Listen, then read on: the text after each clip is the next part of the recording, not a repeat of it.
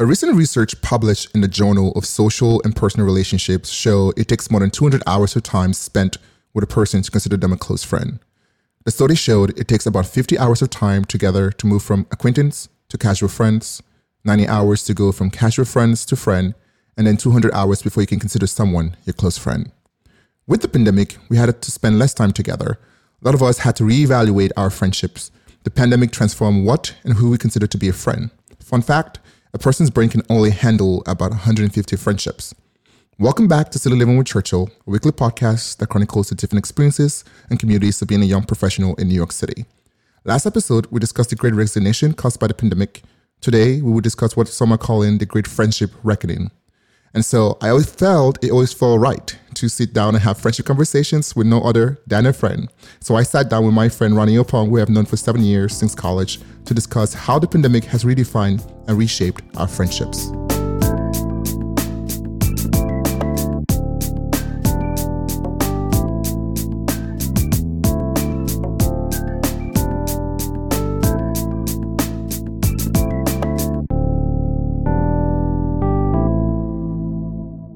Came to Churchill's house and this is what you did to me.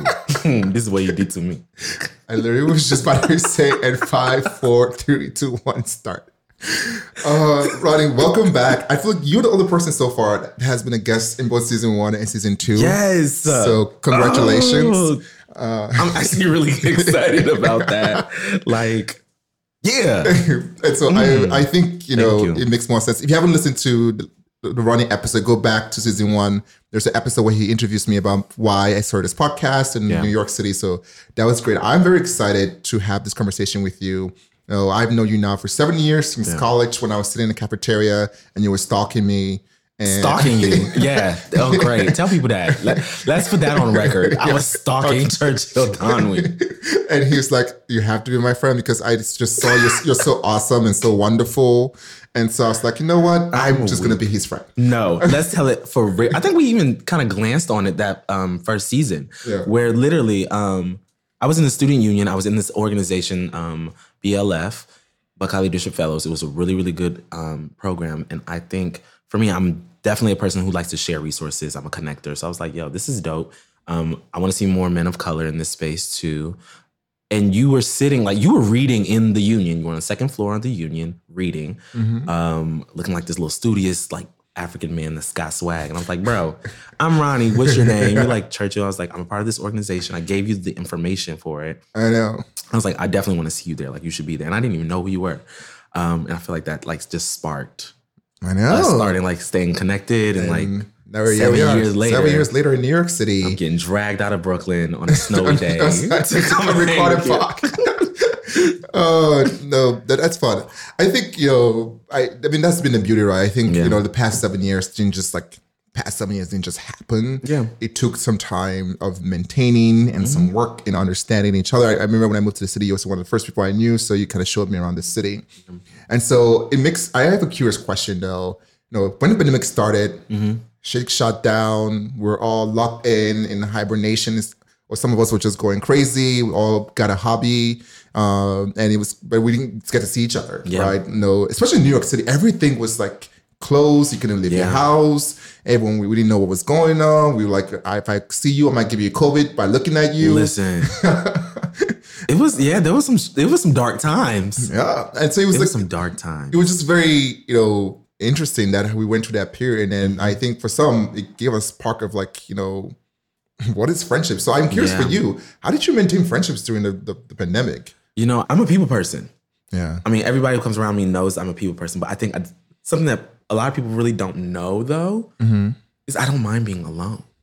Mm. Like I don't mind being alone, and I actually sometimes appreciate my solitude. Right. Yeah. Um, but another thing was in my movement so much and being an extrovert and people person and being out and about and you know we outside and all of that.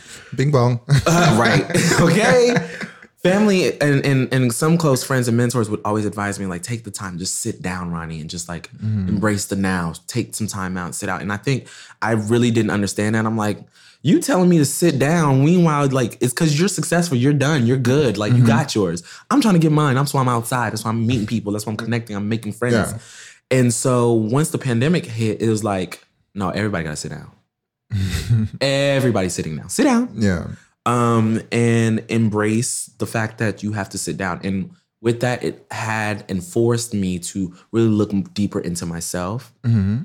really understand who I am in terms of like what I value. Yeah. Um, and really, I think one of the biggest lessons that really truly resonated with me that I've always known this lesson, I've always led this, led and walked through life with this lesson, and that is that you can't expect you from people, Mm.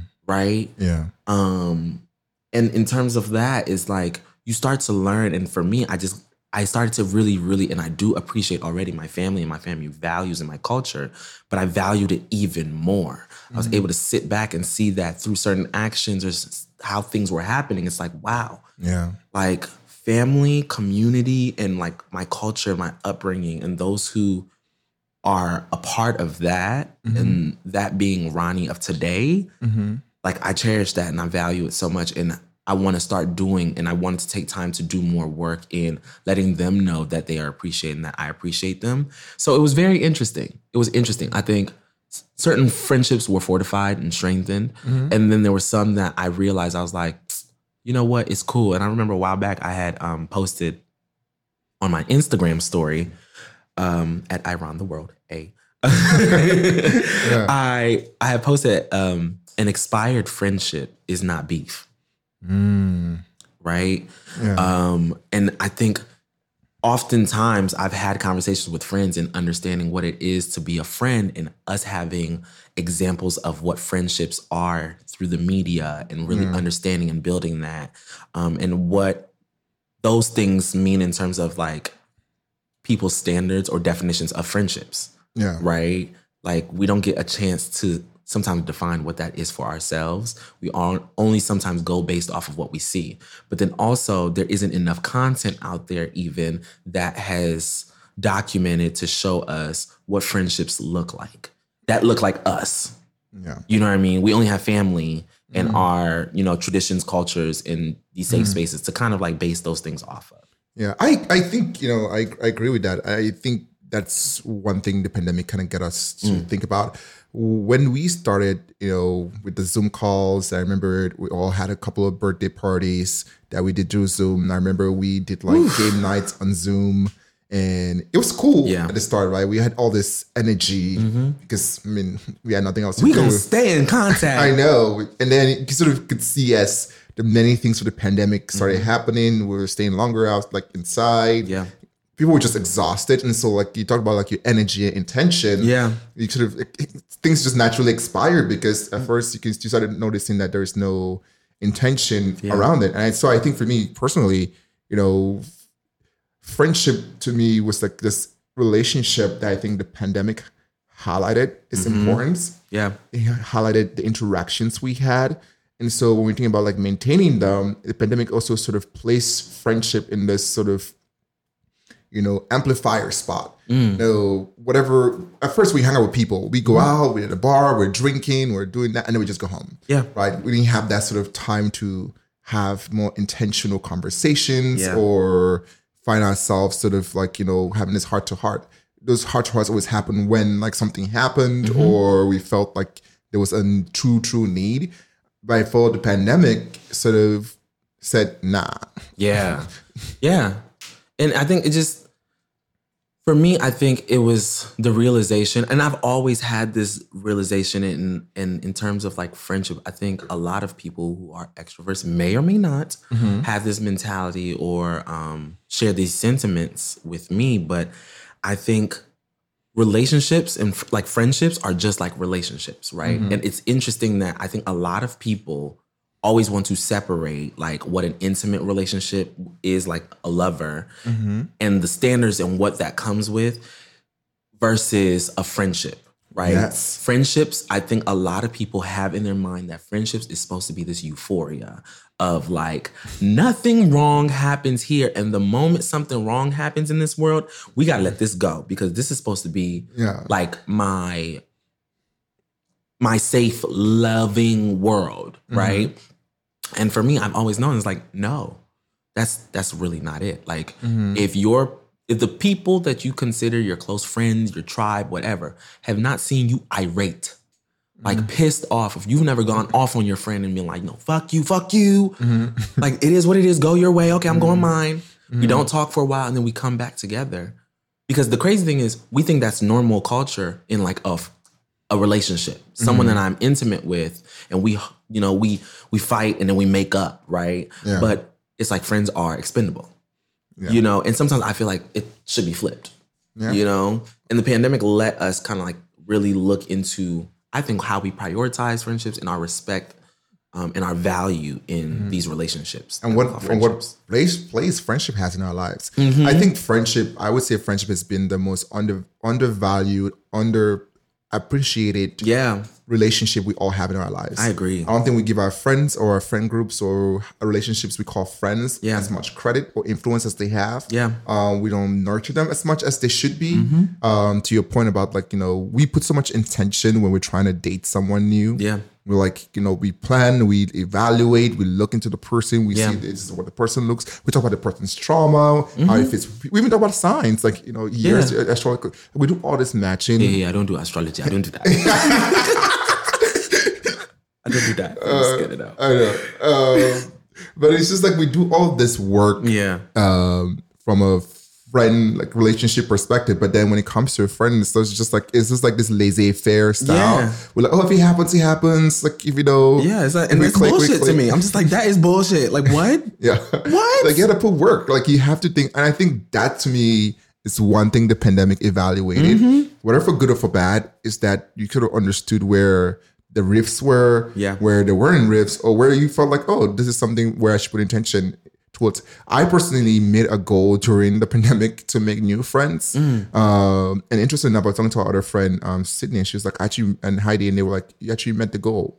And I was like, oh, I actually made new friends. I didn't even notice that. Yeah. Um, but I sort of, I, more and more I'm getting older, the more I'm realizing sort of the value that friendships had and the the role they play in our lives.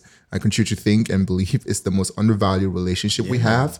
And, you know, I found myself sort of now being more intentional around those kind of relationships, how yeah. I maintain it.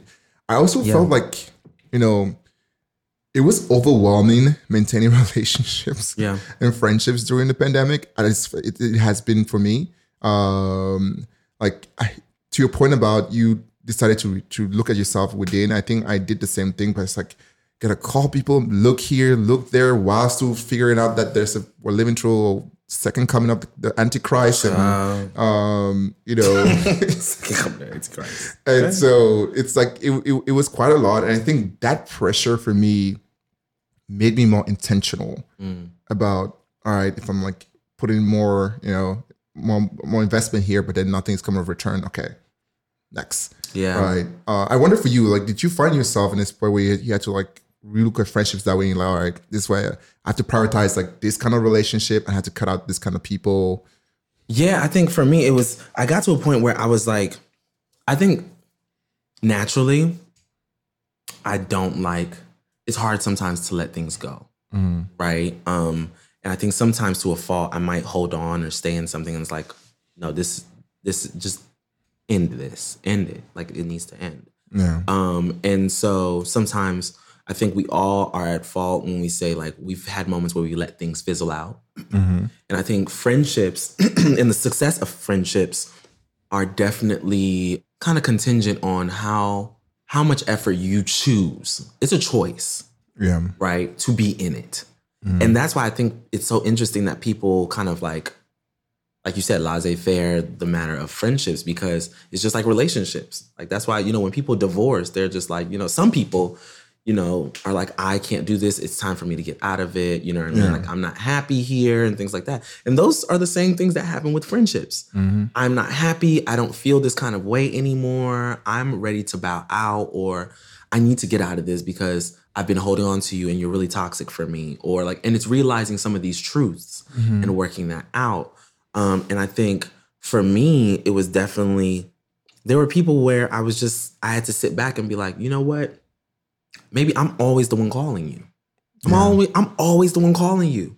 Mm. And it's not that like I don't mind calling you. I I, I will call you. Mm. But it would be really, really nice for a change for you to call me. Yeah. And sometimes someone might be like, well, dang, like that's kind of fucked up. Like, why are you so you just not gonna call them? Because and it's like, no, it it's necessary because sometimes it also not to say that that is the marker, but it kind kind of sends sets a tone and is a marker for me to understand like how long do we actually mm-hmm. go before I'm thought of? Yeah. Or how long do we go until you're like, dang, I haven't checked on this person? Mm-hmm. Right. And sometimes the habit might be because that mm-hmm. person is the one that's always calling. So you never really think of let me call because routine wise, Ronnie always calls. So if Ronnie's not calling as often and then you're not calling, could that be your way of just being like, well, I mean, maybe sometimes I have anxiety and pressures in calling other friends and things like that. So it is nicer when they call me. But Ronnie's also waiting and saying, like, damn, when are you gonna call me? Mm-hmm. You know, and then it's also about having that safe space to have that conversation about, hey, you don't call me enough. Mm-hmm. Or I'm always calling you. You know, why don't you call me? Mm-hmm.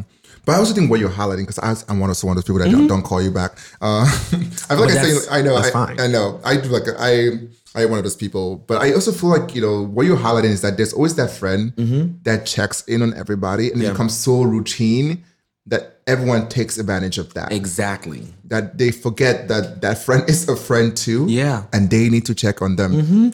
Right. You know, there was that like during the pandemic, there was a lot of like that um content was being put out there and messaging around like, you know, check on your extroverted friends and check on those people who are like always busy or like look like and it's like, yeah, check on them. But I think it was like communication and things made it seem like, well, they are going through it. You know what I mean? And it's not necessarily saying that they're going through it, but check on them. yeah. You know, because I think sometimes because it's something that comes easy to certain people, we all too often allow those people to do that, Yeah. right? Like, oh, I mean, he likes doing that, so do it. Okay, but that don't mean they might get tired of doing it. That also doesn't mean that you don't have a responsibility to exercise that skill set that you have. You have that ability, so why don't you exercise it every now and then? Um, and I also think that it's just because I I I read somewhere in a really really good article about how like friendships in a sense they it's basically because what's beautiful mm. about friendships is that our friends see the potential and that beauty in us that we wish we could see for ourselves and give ourselves the opportunity mm-hmm. to actually live in that space Yeah. right? And I think that is true. But then, in that sense of, for me, I call it a mirror. Mm. I think mirrors also call out your imperfections. They can call out your imperfections. Yeah. So I think sometimes when now we're met with friends calling those imperfections out and things like that, sometimes we can't handle it. Yeah. They can't handle it. And I think all of that builds into a healthy and a really good friendship. Mm-hmm. You know what I mean? I often say to some friends, like, if I am walking around and I have a booger on my nose and a random stranger tells me that, and I've been with you for two hours, and this booger is clearly visible, I'm going the fuck off. Bro, I had a booger like right here and you didn't want to say anything. And sometimes people's responses be like, oh, like, I didn't really notice it. Like, I, you're looking me dead in my face. And this random person is just like, excuse me, hey, you got this. blah, blah, blah." Like, what the fuck? Like, yo, Yeah. you know?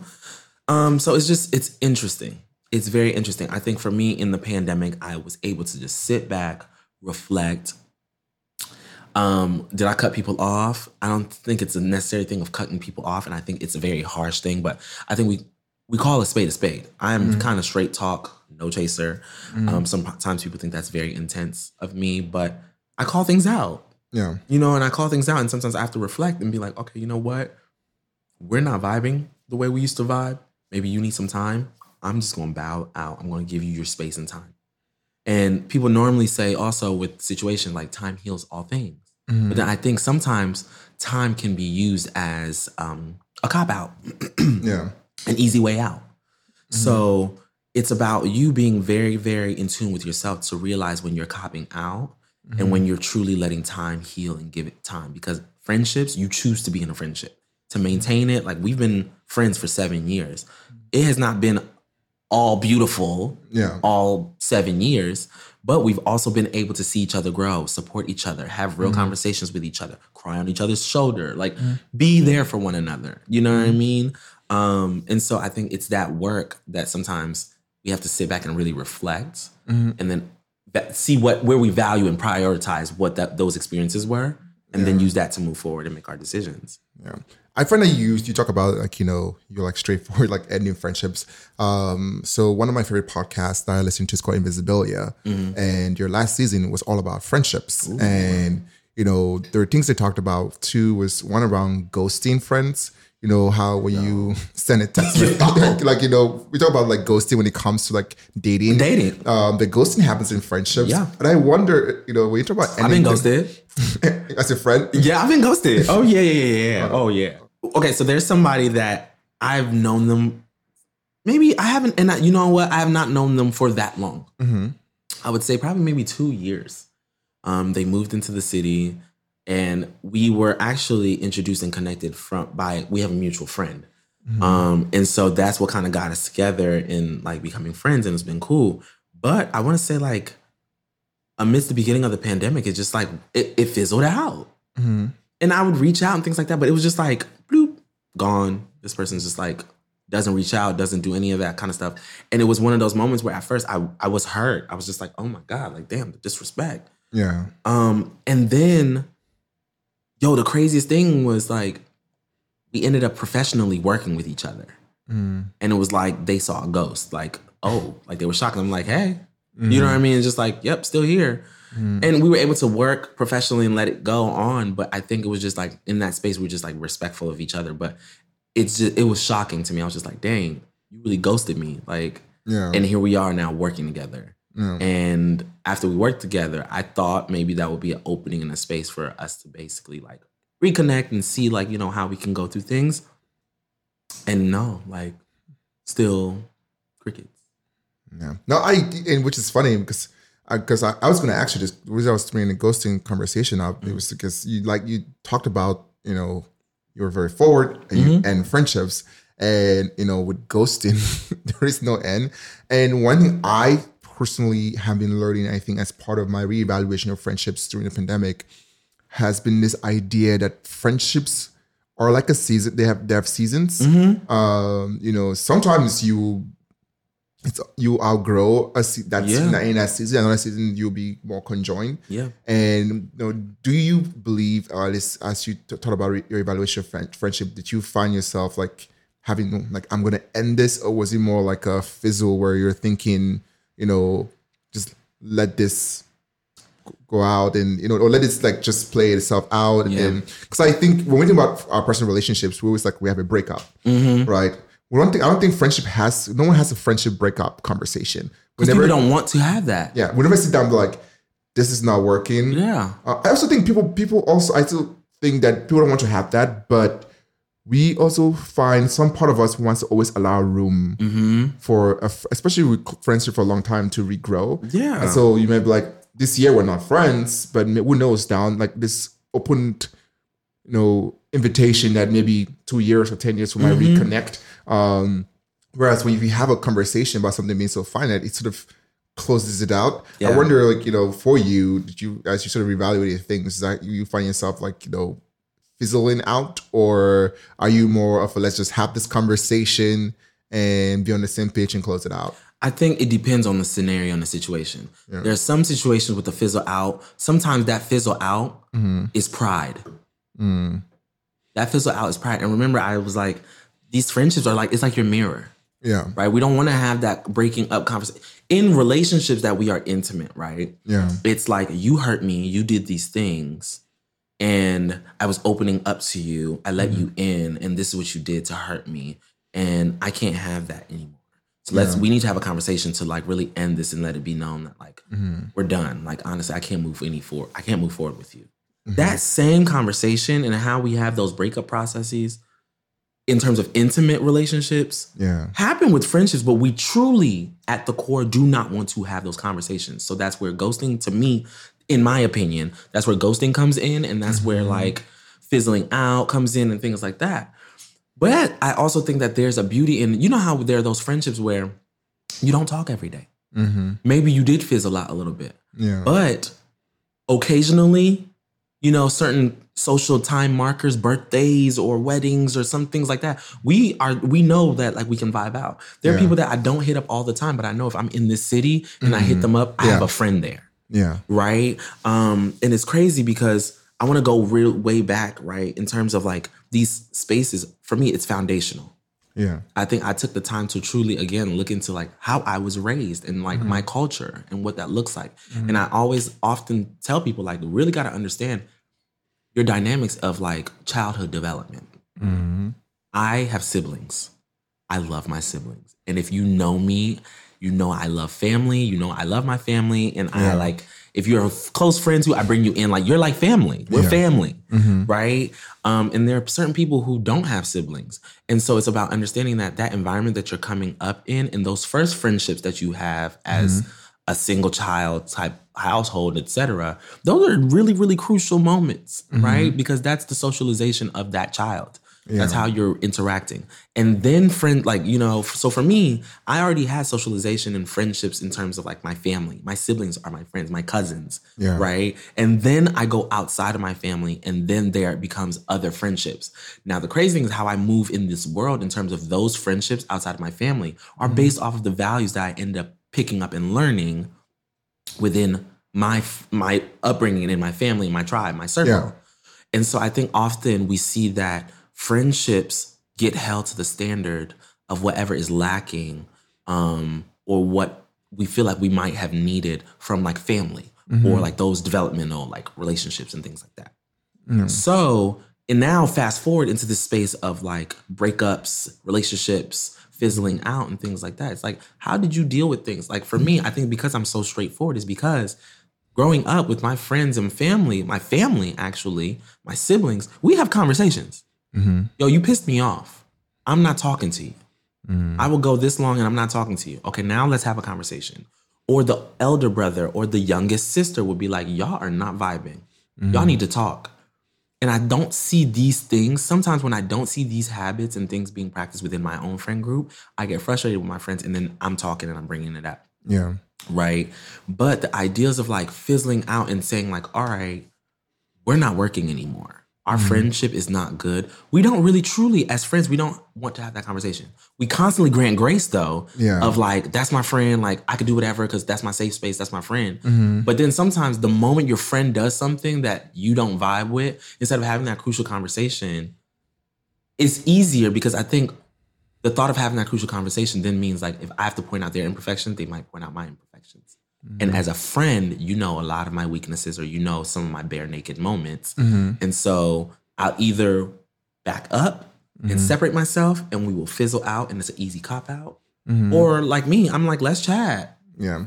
I'm like that. I do believe in like let's just let's I'm someone that I think I like to have the hard conversations. I, I think life is ongoing, anything where it's in personal relationships, work, like hard conversations are a component of that. Yeah. And I think, you know, again, friendship is one of those relationships where we avoid the hard conversation. We Yeah. just cup out. We just move away and like, oh, and that's perfectly fine. I do think, you know, there's there is prioritization of yourself and what works for you. But also, I am someone I believe strongly in community. I like, you know, uh, I believe strongly in this. I I believe strongly in the idea of friendship. I think the choice, the choice we have in friendship is such a powerful thing Yes. um, because we really are creating the family, the vision of what we really want. Yeah. Um, your siblings, you're bo- you're tied by DNA. You were born, Yeah, you had no blood. choice. I know, but like you know, your friends, you have choice, Yeah. and you can. And so those bonds to me, and the choice and the intention behind them are very important. Yeah. And so, one thing I'm learning or struggling with is sort of I'm someone that, like you, likes to have those hard conversations. I like to sit down and talk about okay, why why are we fizzling out? Are we compatible? Are we not compatible? What is your intention in this friendship? What is not your intention in this friendship? Yeah. It's a question I've asked a lot through this pandemic. It's like, what is every time I meet or when my friends, like, what is your intention? Um, we don't. I don't think we have those conversations, and I also think that's why when it's it comes to a position where there's like a conflict, we just fills it out because even in the start, we never. No one sits down with your friend. You try to make a new friend. You never sit down like, all right, what's your intention? What are you looking for in a friendship? Right. What kind of values do you? But we ask a partner. That's when we we have partners or things like that, we have that conversation. Yeah. Um, and I think it's just very important to sort of have those kind of conversations in, the, in, a, in a friendship, just continue check in. Yeah. Because when it comes to the ending part of it, if you if it's not, it's never been a part of that kind of friendship where you have this kind of conversations, you're not gonna now have that conversation in the end and be Yeah. like, yeah, and like it has to be this continual style and you know expectation that Yeah. when you come to the end. And so it's I think for me, I think some friendships have just fizzled out. Um, partly, you know, I don't have a choice in you know, it's a two way, it's a, it's a tango, takes two. Um, and I think part of it is also fi- letting myself be okay mm-hmm. With there not being a resolution. Yeah. That it doesn't have to always be But- an answer. But the thing is, a lot of times though, that is the answer. That is true. Yeah. You get what I'm saying? Like that is the answer. And I think it's also understanding it's like it's a choice. So it's funny, like you said, it's like, oh, okay, when you're dating somebody, it's like, mm-hmm. what are your intentions? And da da da da da. But you have to understand that the foundation of a lot of friendships is experience. Mm-hmm. There was an experience that happened that bonded us, right? So we found out that there's interest. Mm-hmm. Same thing happens in relationships, like intimate relationships, right? There's something Yeah. that bonds us, but I think a lot of times that interest also is a sense of like there's attraction there. Mm-hmm. There's certain things that we are attracted to, and we're like, wow, this is like, you know, my heart pat pitter patters, and like we share these kind of things, but it's because it's it's intimate. It, mm-hmm. there's it goes another step further. But those same things happen with a friendship, right? Mm-hmm. There's certain things that are bonding us, and we're liking them together. And I think as we grow into our different modes and like our friendship grows, mm-hmm. I think the intent and impact of this friendship and this relationship should do the same thing. So as you know, there's that saying of "show me your friends and I'll show you your character," mm-hmm. right? And um, I grew up hearing that a whole lot, and that also means like, what type of friends and what type of people do you have around you? Mm-hmm. Not just the fact that oh my God, we love Beyonce, we love Jay Z, we love Nas, we love good music, right? Yeah. Or, or we're African, we understand all these kind of stuff. It's like great, okay, let's go now. Let's go a little further because now mm-hmm. we're growing mm-hmm. right? And I think it's interesting because sometimes people will be like, "Well, I don't hang with them anymore because like they got they sometimes they're just a little ghetto and da da da da." It's and it's like it's unfortunate that that's your mindset and you drop those friends and you think you've matriculated. Yes, we need mm-hmm. to matriculate into certain circles and into next moves. Yeah. But if you also aren't in that mindset of looking at your friend group and being like, damn, I'm the only one that's got stacks like that. And you're not looking at your other friends and instead of being like, y'all need to get your money up. Like, what's going on? How are you helping your friends get their money up? Mm-hmm. How are you coming into your friend's home and being like, okay, listen, I know you better than this. It's a mess in here. Let's clean up.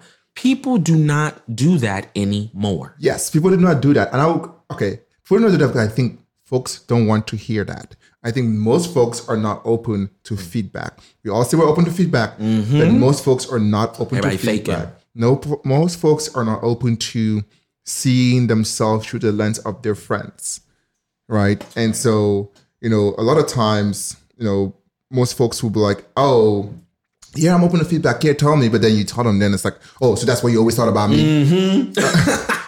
You Oh, came for me. th- uh, yeah, like oh, so like, no. you're being shady. Oh, you're reading me, Right. Um, and all of those things, but it's not true. It's like actually sometimes your friends just have the good intention, Right. And that's okay. Um, but I think you know when you talk about like you know feedback, folks sometimes do not want to hear it, but also it also de- depends on how you deliver it. I think there's two ways to it here. And, and so for me personally, I, I a lesson I am learning is the Jamaican saying that say cock, let's see, cock mark, kill cock. Um, Cook my what? what? Cook what? cock mark, kill cock. Essentially that, you know, your mouth will kill you. Oh God. Okay. okay. Um, And so be careful about the words What you say. what you say and how you say it. And so I, you know, I'm learning about how to give feedback to friends. Mm-hmm. I think it's just a sensitive thing to say, to do, giving feedback to a friend or saying how you say things. And I think Mm. sometimes also how people receive it. And sometimes people receive it from the position of their insecurities. Sometimes people receive it from a position of who like, oh, this is a, this is a true feedback. Mm. Um, but I, I think it's all about how you give that feedback. But to your point about you walk into a room and you say this to a friend, I don't think most people would take that as like, oh, this is a friend provide me some true feedback on a good intention. I think a lot of time people will be like, oh, like it's like you're insulting me, Right. and it becomes more of an insult than conversation Yeah. or on a feedback conversation. And I think to that point though, it's like two things came to mind when you were saying that. I was just like, dang, like when and sometimes I don't think a lot of us can even think about a time or moment that their friend had a crucial conversation with them, mm-hmm. right? About them together. Mm-hmm. A lot of times when we have co- crucial conversation with friends, right? Mm-hmm. It's like, let me tell you about what this person said about you, or let me tell you about what I'm hearing, or oh, when is it's a what I- crisis. it's Yeah, a crisis. Yeah. I'm bringing a problem or crisis to you mm-hmm. to inform you, right? But it's never that I'm bringing something to you to build you, mm-hmm. right? To say that, hey, I'm celebrating you and I appreciate you. But I also see that these are some things that I think you have and you can do. Mm. And knowing you and knowing where I, because remember, I said, I think friendships are those mirrors where we, our friends see the mm-hmm. us that we want to see for ourselves, mm-hmm. right? And so it's also empowering that friend to say, if you see this Ronnie, this version of Ronnie that could be so great, that could take over the world, and I'm deviating from that, mm-hmm. remind me, check me, help me. But instead, we let that, we make that a responsibility of our intimate partners. We make that sometimes a responsibility of our family. Mm-hmm. That we're supposed to get that from our family. We're supposed to get that from our partner, right? You go into a mm-hmm. relationship and it's like, oh, when we first got together, he ain't have this, this, and this. I mm-hmm. came in, I fixed da da da da da da da. da. Yeah. But actually, your friends should also be the ones that are fixing you up and being like, oh, yeah, yeah, yeah, okay, like, damn, my credit score is bad. Yo, can you help me out? Yes, this is how I help you out. You know what I mean? And it's crazy because even I think as we get older and you look at professional moves and you look at financial moves and wealth um, growth in certain communities and spaces, people are making money with their friends mm-hmm. right? And it really because there's trust there, there's certain boundaries there. People are cleaning up their lives and, And there's a removal of pride and ego. there. Yeah. You know what I'm saying? We're mm-hmm. able to just be real. Mm. So it's to your point. It's like if I come into your space and I'm telling you all this stuff, yeah, people see it as an insult. Like, oh my god, you reading me? Why are you coming for me like that? And it's like no, because I see this rock star and you're not being that rock star, and I'm telling you like, become that rock star. Yeah. And maybe you are in a down, in you know, in a low. And so as a friend, I'm here to help you get out of that. Yeah. I'm I here think to do that for you. part of the solution here is or solution, but I think it's having heart to heart conversation with friends where we're able to talk about our insecurities. Mm-hmm. I think a lot of times, to your point about bring problems, we will also bring f- just the wins to friends. Mm-hmm. It's like we don't talk about like you know the moments where we're failing. We don't talk about the moments where it's a struggle and try to have a conversation about hey, this I'm feeling less beautiful today. I, I feel ugly, or I f- whatever you, you're feeling. Um, this is just some examples, and have the conversations with friends. I don't think we we do a good job. I, I don't think I say we. I'm not. I don't mean to generalize because I'm sure there's people out there that are having some really hard to heart. Um, but I think you know generally um, it's hard for us to have hard conversations. And I also wonder if it's like a a, a a male thing, and I also wonder if it's like a specifically a black male thing. Um, I am sure that there is there are, there are layers to all of this conversation. I think women are too. I think Yeah. women are in the same space. Yeah. I think what it is is socially we give women the pass to say that they're communal beings Mm-hmm. and that they are in tune with their emotions. And so like they converse and things like that. But i.e. that's also a reason why women outlive men. Yeah, They process those emotions. Right? Guys, guys, we harbor a lot. But mm-hmm. also when you look at the foundation of society, media, and how communication's been given to us, mm-hmm. it isn't in the sense of being able to talk about your feelings. It isn't in mm-hmm. the sense of having these safe spaces and having combos. Like there are moments where sometimes I'll come to you and I'm like, yo, did did I handle this situation right? Let me tell you about this situation. Or yo, I kind of feel a little embarrassed about something I did. Like, what are your thoughts? And you might be like, yeah, Ronnie, you were wrong. Yeah. Or you be like, well, Ronnie, honestly, that's your perspective, but I don't think you're wrong. I think you took all the necessary steps that you could have, you mm-hmm. know, et cetera, et cetera. And you advise and you give into it. That I appreciate that. Mm-hmm. You know what I mean? I appreciate that. Mm-hmm. And I also think that a lot of people don't get that. And I think opportunities like this and having even a conversation like this and on your platform and utilizing your platform to do this is it grants people that opportunity to say, like, let me try it. Let me have those opportunities and start having these conversations. Yeah, I I'm a heart to heart person. Yeah. I I I believe in vulnerability. I believe that you know I believe connection happens at the intersection of vulnerability and truth. Yeah. uh, where you can let yourself yourself be bare Mm-hmm. in front of someone and say, "This is what I'm going through." Um, folks, they will listen, help. Yeah. I think we also need to have conversations about, like, you know, when like when we ask for advice, not really have conversations, but when we ask for advice, we have to be open to hearing the advice we're asking for and knowing that it sometimes might not fit what we want to hear. Yes. I think a lot of times, especially with friends, we ask for advice or we, we want to listen in ear, but we want to hear back what we think we should be hearing Yes. back, and not which not necessarily the truth mm-hmm. um, of what we, of what we're experiencing or what we're, we're showing. Mm-hmm. And I think it's just uh, because I find myself sometimes doing that too, where like you know, I for, I for, oh, so I'm doing like this whole career transition, and mm-hmm. I remember talking to um, Eddie that we would know, Yeah. and I was talking like I'm talking to all these people for and asking for advice about like what I should do. He's like, at some point when you ask people for advice, you're trying to just hear what you want to hear. You're not actually asking for advice because you really know what you want What to you hear. want. Yeah, it's not you're not just you just don't want to say it and do it. So you're just asking. So I think the same thing with friendships is that you know when we come to friends, sometimes we're not willing to hear an alternative point. I am the same way. I find myself in the same way where I, I'm like, well, that's not what I wanted to hear. Yeah. And I get mad at the friend for telling me something else. Then, but that's their perspective, and that's a, a, a ver- something they see, and you know, that is also something worth weighing in a conversation. Yeah. And so I think we need to do a general, really job, and this is what the pandemic has taught me about checking in. And I think checking in is not just saying, "How are you? How are you doing?" and in turn, and then just moving away. Checking in and saying, "Hey, how are you? How are you doing? How are you feeling?" and taking the time to listen, to not just ask that question and move away, because we do that a lot. We just, "How are you doing?" Well, why we're really two miles Yeah. across people, but ask the question, "How are you doing?" and taking the time to just stop. What are you doing? And listen to that person and listen to what they're saying. Um, and to me, I realized that that's the kind of conversations, that's the kind of relationships I want to have. I'm not saying that every time we're hanging out has to be like this come to Jesus moment. Yeah, no. Uh, so yeah, sometimes we hang out, we drink, you know, we shoot the shits, you know, talk about our different, play all our different music songs and blah blah blah. Uh, but I think there's also importance, like at least once a month, I think, to just sit down with a friend and say, "How are you? Are you okay? How are you feeling?" And then listening yeah. um, not just saying that and then moving on. Because I think, especially in New York City, where we're sort of overly stimulated by so many things, it's so very hard to take time to just be still in a conversation with a friend and just checking on them. We just are just always on the go.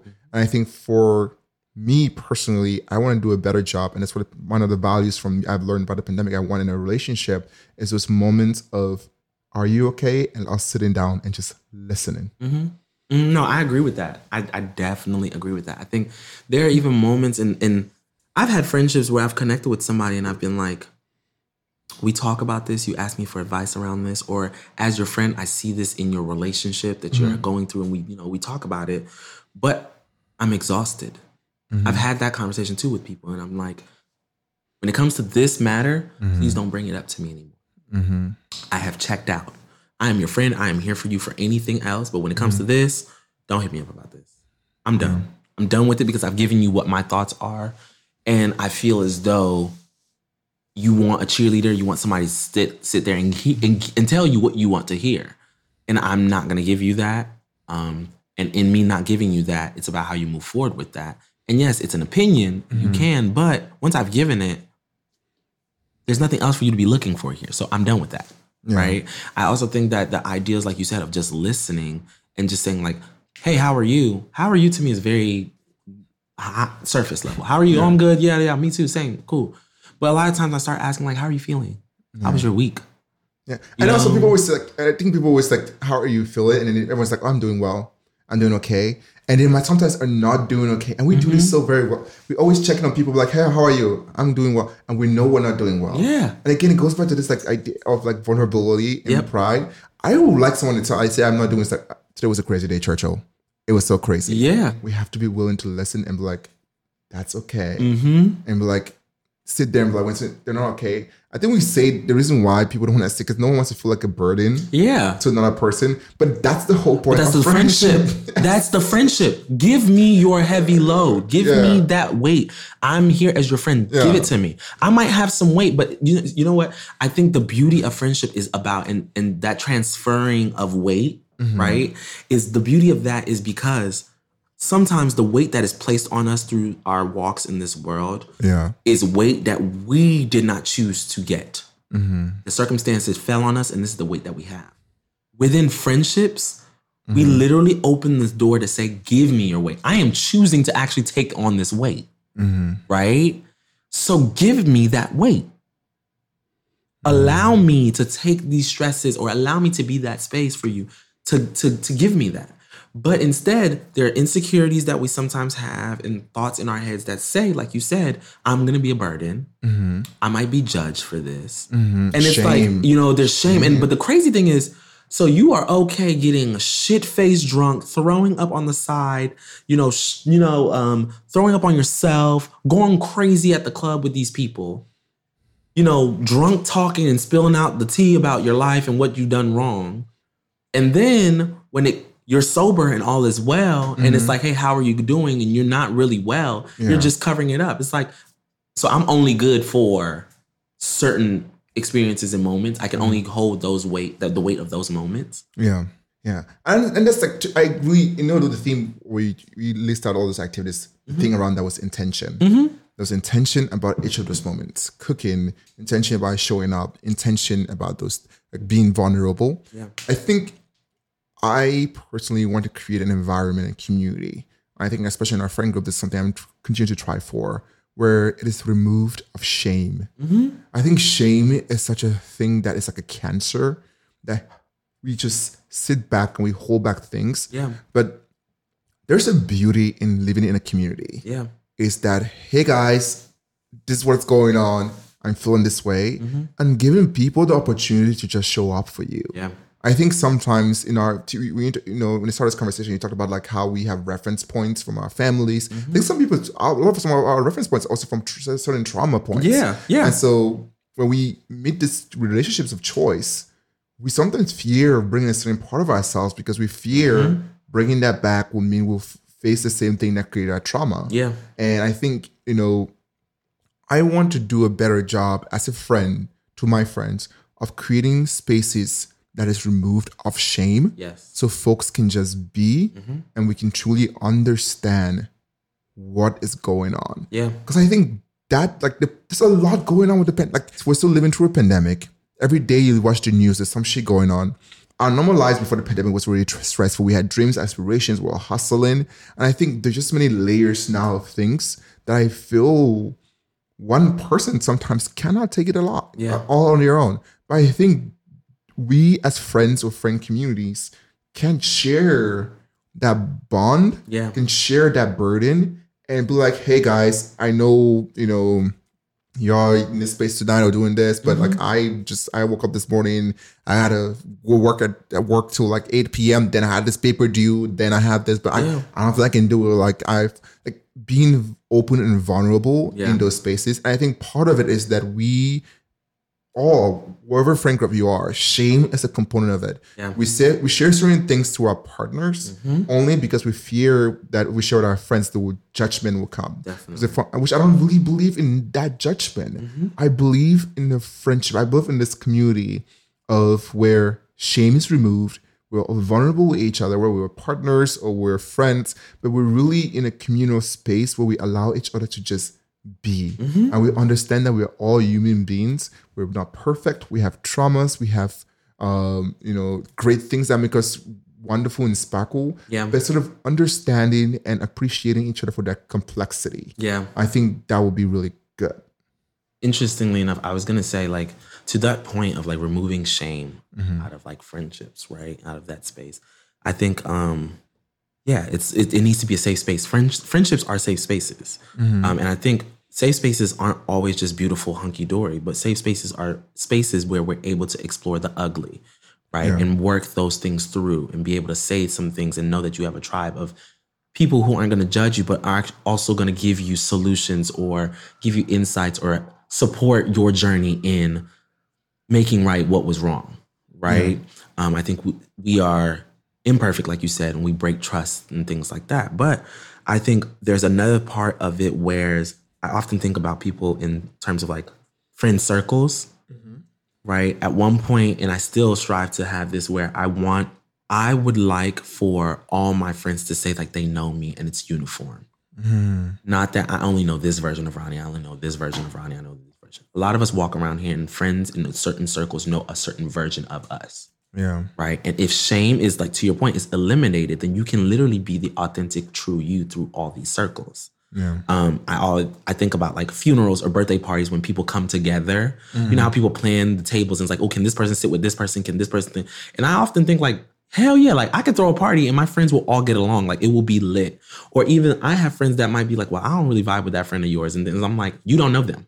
Mm-hmm. And you don't know what they've done for me and things like that that makes them a friend. So get to know them because yeah. if I care about them, you should care about them because I care about them. Right. Mm-hmm. Um, and so eliminating shame for me, it, it was there was a, a time period where I was like, the work truly I wanted to be about a uniformed identity and understanding of who I am and what my value is as a friend mm-hmm. um, to you.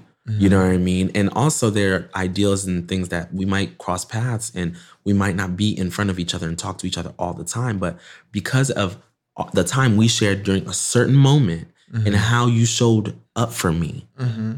I will forever be there for you as a friend. Yeah. And I and we all have those moments. There are certain people that we, like I said, like I might not talk to them all the time, but if I'm in their city, like I got a place to stay. Mm-hmm. I know I could, I'm taken care of. I'm good. Yeah.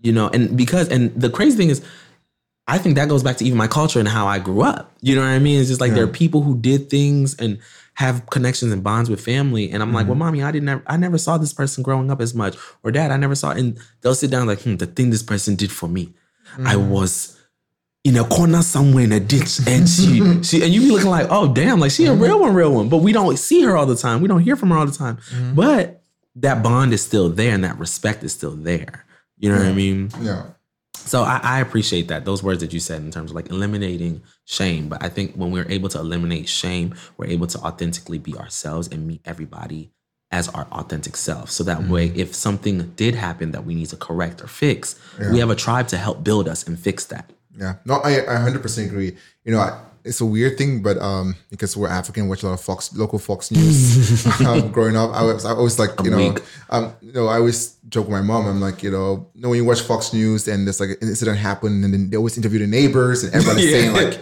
oh, he was out of the words was great. Oh, I knew he was going to do this thing like that. you know, I always wonder, like, you know, if something happened, what my friends would say to Fox Five, right? and I'm always like, I, I want to make yeah, sure that's Churchill. I'm being authentic. Me on the camera, yeah, that's him. That's him. exactly. I know where he is right now. Actually, yeah, I, just, I don't want the, the news person like well, he did this, and my whole like everyone's like, who? Churchill did nah. that. I wanted to be my authentic self, so mm-hmm. that everyone like on Fox Five News when I'm dead or something happens, yeah, like, oh yeah, that was him. But uh, I think to to that point though of where people are shocked, like, wait, Churchill. I think that sometimes also a good thing is because. Mm-hmm how do your friends speak of you when you're not in the room? Yeah. Right. We think about that and we talk about those kind of opportunities and conversations in like the professional wor- world. Mm-hmm. How does your brand, you know, precede you and when mm-hmm. you're not in the room? But that same thing also is with your friends. Mm-hmm. And I'm a type person too. Like, I think that's why I said these crucial conversations are important because if I'm out somewhere and somebody says somebody, something about somebody I consider a friend, mm.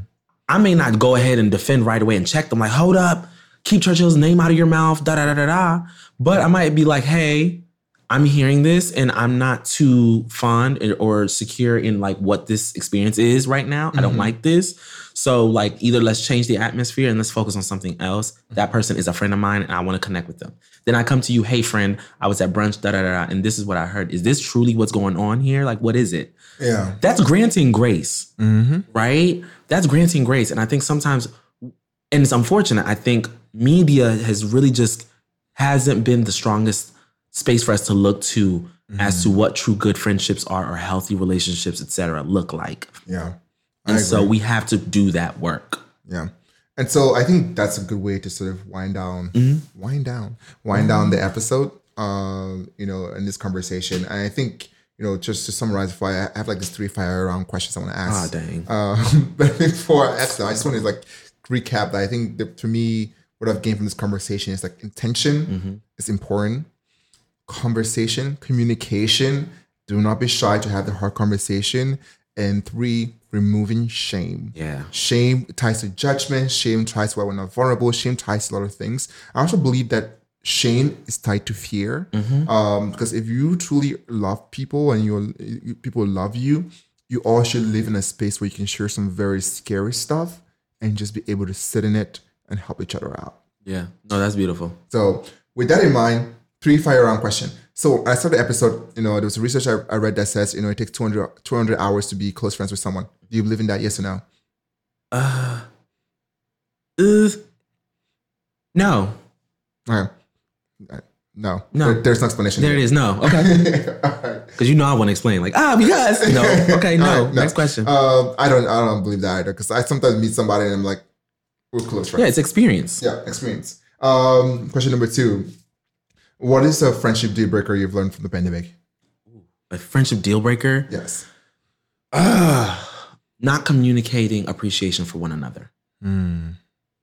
That is a deal breaker for me. I think people's love languages are all completely different, but again, I think it's and I know like it's this is fire round and the questions no explanation. No, no, but no, go ahead. I think the ideas and the, the- what came to, to mind with that is that we only lend certain certain experiences and grace to intimate relationships. And when it comes to your friendships, mm-hmm. we need to hold that at the same standard. If it's something that you're choosing to be a part of, let's do the work mm-hmm. right? And so let's let people know that they are appreciated.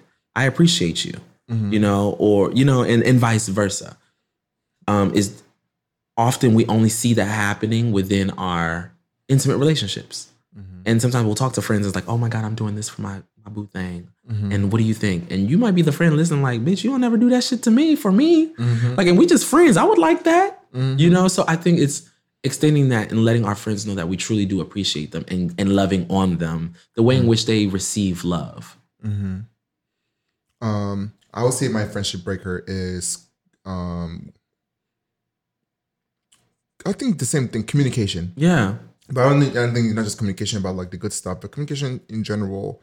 Um, I want to have more friends that can communicate in a way that they can share their vulnerability, in a way that um, we're on the same page. I like to talk about the hard conversation. I like the hard conversation. Yeah. Uh, I like to know where I am in um, in a relationship, and I think it's very important to communicate. So I think communication is a deal breaker for me.